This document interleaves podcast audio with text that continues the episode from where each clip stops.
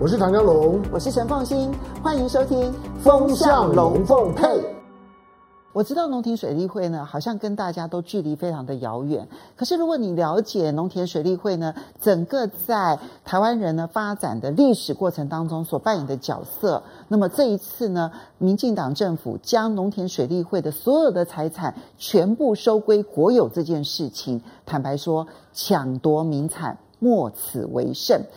其实，在台湾呢，我们在过去汉人来台湾开垦的过程当中呢，水是一件非常重要的一件事情。那么，我们常会听到说，早期的时候呢，台湾人会有一些械斗，比如说漳泉械斗，好像感觉上面呢，就是你来自不同的地方，彼此之间就会有不和。其实，真正的原因。都是为了要去抢夺水资源。台湾的水资源呢，看似非常的丰沛，雨量非常的多，但其实呢，留不住。所以呢，水资源一直都是非常的缺乏的。因为我们从高山一直到海洋，它的那个距离非常的短暂，因此呢，它的水流速度极为湍急。雨下下来了之后呢，很快的就水就流向了大海，就不复不复回了。怎么样子能够有效的利用水资源？一直是台湾来到了这一个台湾呢，汉人来到了台湾之后呢，最重要的一个课题。早年的时候呢，用械斗的方式，你打我，我打我，你我打你。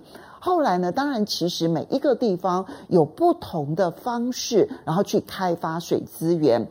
台北呢，最有名的其实就是刘公圳啊。那刘公圳呢，现在当然已经不再扮演任何的角色。可是整个台北盆地的这个农田的开发，刘公圳其实扮演很重要的角色。如果你去看刘公圳的这个历史，刘公圳呢，其实早年的时候，他呢为了要能够开垦整个的台北盆地，所以呢把他毕生的财产全部投入，不只是他，还包括了他的儿子接续了之后呢，好不容易才完成了那个整个的水利工程。或者你去高雄，然后你会看到曹公圳。曹公俊不一样的地方是，当时的清朝政府当中的官员曹景，他是花了巨资，然后呢协助当地呢完成这些水利工程。其实各地呢都有类似像这样子的一些那么嗯心酸的故事。我把水利工程完成了之后，接着我就可以把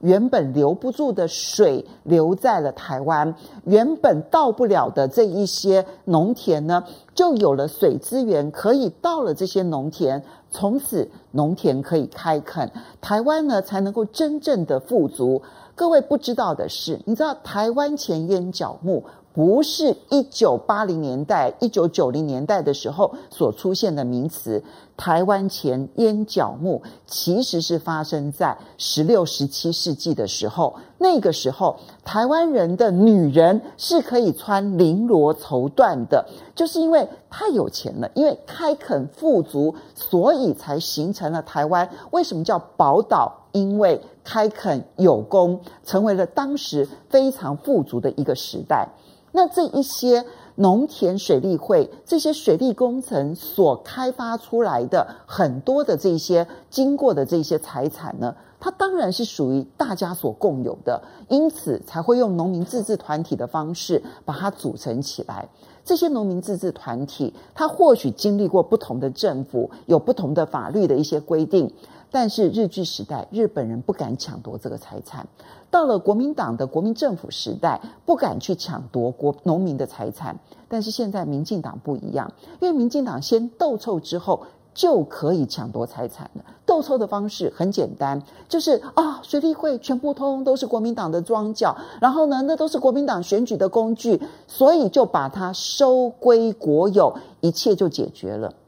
斗臭之后就可以抢夺财产，这其实是创下了一个极糟的恶例。而未来当然比较严重的是，我们刚刚提到刘公圳，他当然现在没有这个水利方面的这一些运用上面的一些需求，可是，在其他地方，比如说像桃园新竹，尤其是严重，因为桃园新竹的农田水利会仍旧是非常的发达，尤其桃园其实呢有相当大的一个农田的这一个农地的这一些地方，可是，一到了旱季，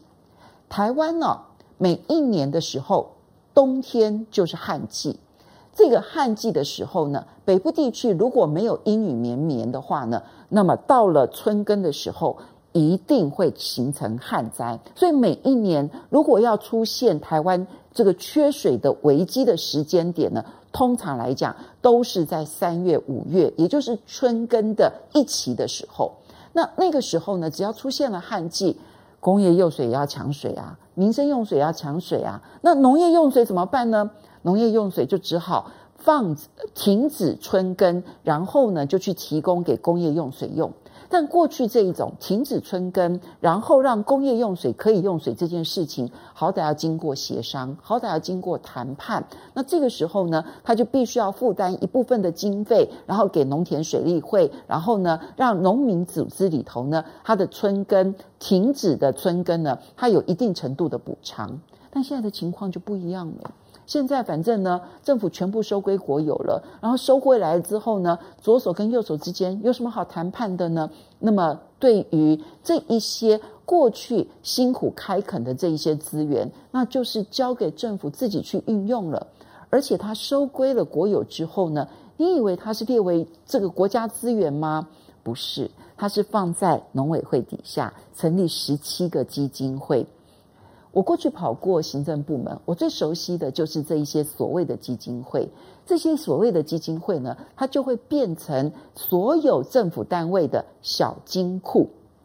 看起来好像立法院可以监督，但是事实上呢，立法院呢，每一年它光是省中央政府总预算都已经来不及了。那到了各个国营事业或者这一些非这个盈利团体，就这些基金会呢，它其实已经没有审查的能力，而且这一些呢，这些非盈利团体或者是基金会呢，它的预算的应用是比较有弹性的，到最后都变成各部会的小金库，你爱怎么用就怎么用。这就是为什么中油啦、台电啦，你会随时知道说什么敦亲睦邻的这个经费啦，然后那个立法委员拿了多少钱，然后那个立法委员拿了多少钱。